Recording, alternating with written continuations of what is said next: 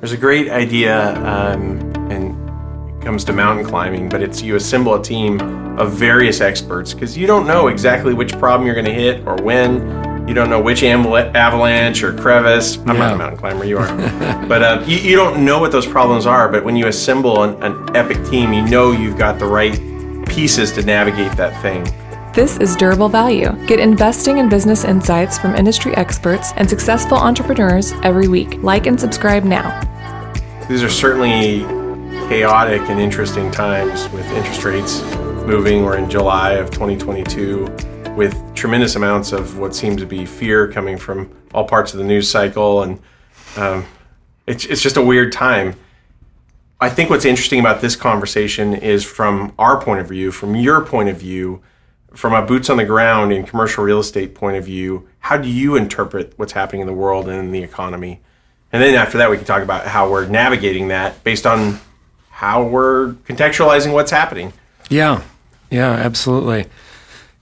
You know, I I, I uh, like to think of w- the work that we do as not being market predictors, but being market navigators. Mm. So we're not as focused on what's the right timing and have we hit the peak, have we hit the trough, but rather contextualizing everything that's going on and and using those inputs to navigate through the market. So, you know, where do I where do I think the market's going? Where, what do I think the future is? Bit of a crystal ball, um, but there are certainly indicators that are concerning. Interest rates rising, inflation continues to grow. Um, and also its effect, in, uh, interest rate effect on cap rates. But then there are also some some bright points like uh, employment continuing to be at historically high levels. Um, the economy, by all indicators, seems to be going strong, and we continue to see uh, many aspects of a supply constrained market. Mm-hmm. Um, so you know, I, if I were to kind of put my crystal ball out, I would I would say we're probably looking at no near term recession or maybe some sort of a light or technical recession in certain industries. Um, but uh, the future, the longer term future, is a little bit more uncertain. And I think that kind of gets to well, how do we navigate that? How do we take these inputs into what we're doing right now uh, to to guide toward the future? Mm-hmm. I think I think it's our point of view is important because we're uh, we're uh, acting. Uh, you know, we're on the street, so to speak. What's interesting is like we're not trained economists. We've been to economic presentations.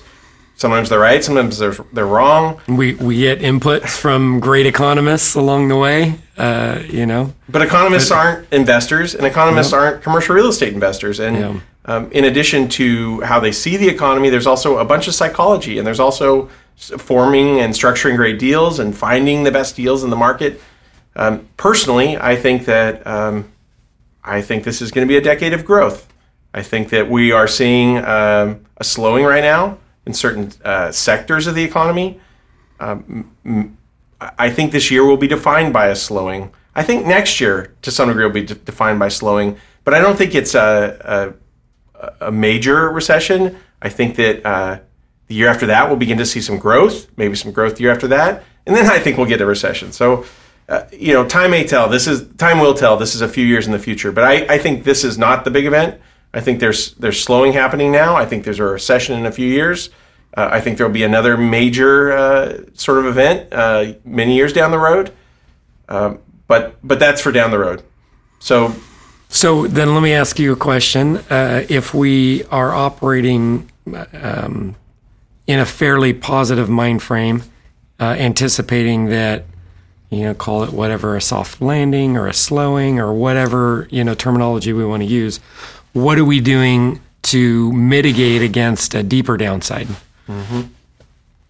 Well, the question is which levers are we pulling? And the levers that are most important from my perspective are uh, investing in uh, markets that have low vacancy rates and high rent growth and positive population growth.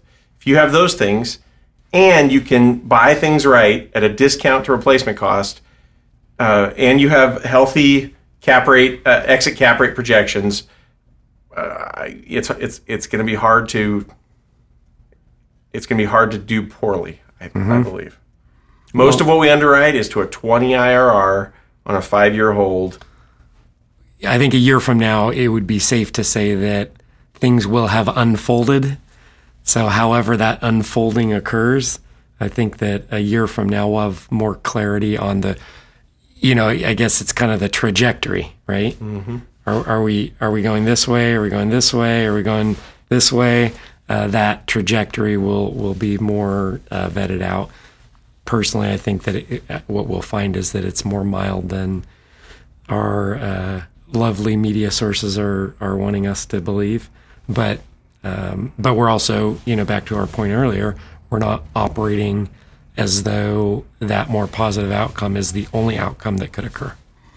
I think a year from now we'll be getting debt in the high fives, potentially six, but you know, not way worse than today. I think that the market. I think that I think that uh, economic activity will be uh, stronger again in that uh, groups like ours, capital groups will be, investors will be saying, okay, we have a clear picture of the next couple of years. We better get back in the market. We better get moving again. Mm-hmm. So I think that, that what's interesting about the deal cycle is it takes six to 18 months to, at least six months to get to great deals. From the time you offer, um, there's this like Ferris wheel of deal making where you don't just make an off make an offer and get a deal. Never works that way.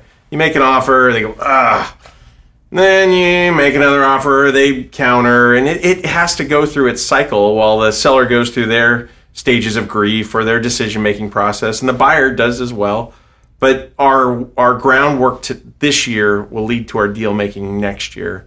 So now is uh, in my opinion, not the time to hunker down. Now is the time to be cautious about the deals we're doing, but aggressively offering, aggressively seeking out opportunity, especially in a time when there's uh, less competition. Let's say this plays out a year from now and uh, we're seeing signs of a deeper recession. Mm-hmm. How does that how does that change our decision making? Well, the first answer is we underwrite to 20 IRRs, and uh, we put what we believe to be reasonable uh, exit cap generally, rates assumptions. Generally conservative assumptions, yeah.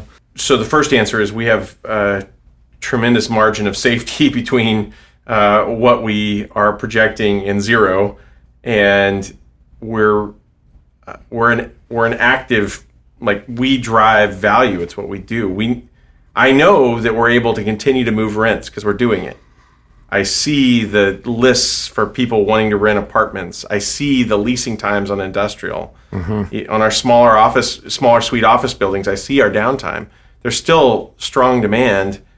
Um, so I think, you know, if we get to a, if it seems to be getting worse, if consumers are spending less, um, number one, we're diversified. We're in uh, multifamily, industrial, and office. Number two, we underwrite to a high IRR threshold. Number three, we're in submarkets where we're specialists. Mm-hmm. Number four, in the submarkets we're in, we're the often the biggest player in that submarket, which means we're seeing more deal flow, more tenant activity. We have more staff and teams and brokers that care about our account, um, that care about our business than the local people, the wealthy families that own properties, the institutionals that are spread out. Um, being a sort of a local sharpshooter in multiple uh, submarkets, I think we're the kind of group that, that does the best. Well, I, I uh, case in point, I guess, out of that is Response Road. You know, we bought a property that was 35% occupied, not 35% vacant, 35% occupied, and we closed in April of 2020. Yeah.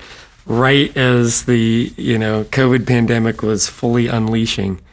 And, you know, that should have been a poster child for, uh, you know, a bad investment.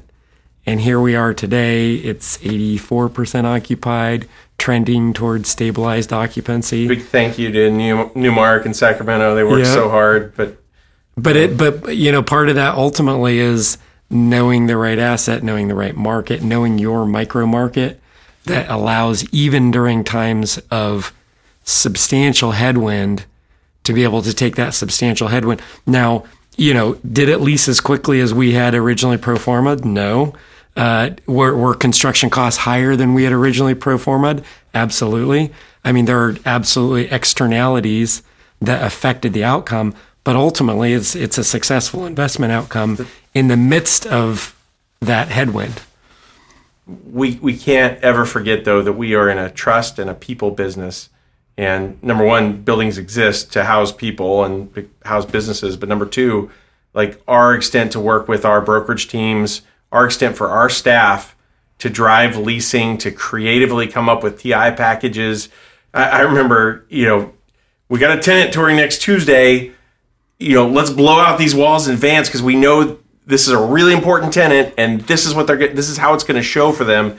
And in you know a week, the, the suites look different. I mean, the way our staff acted during COVID to mm-hmm. get spaces leased and the way the brokers we work with, uh, I mean, it was incredible. So I, I want to say that uh, there's a, uh, what, what do you call it? Emotional intelligence. There's a people intelligence that's a big part of our business. Yep. And it is, it is, it, it is 50% of our success. Yep. Maybe more.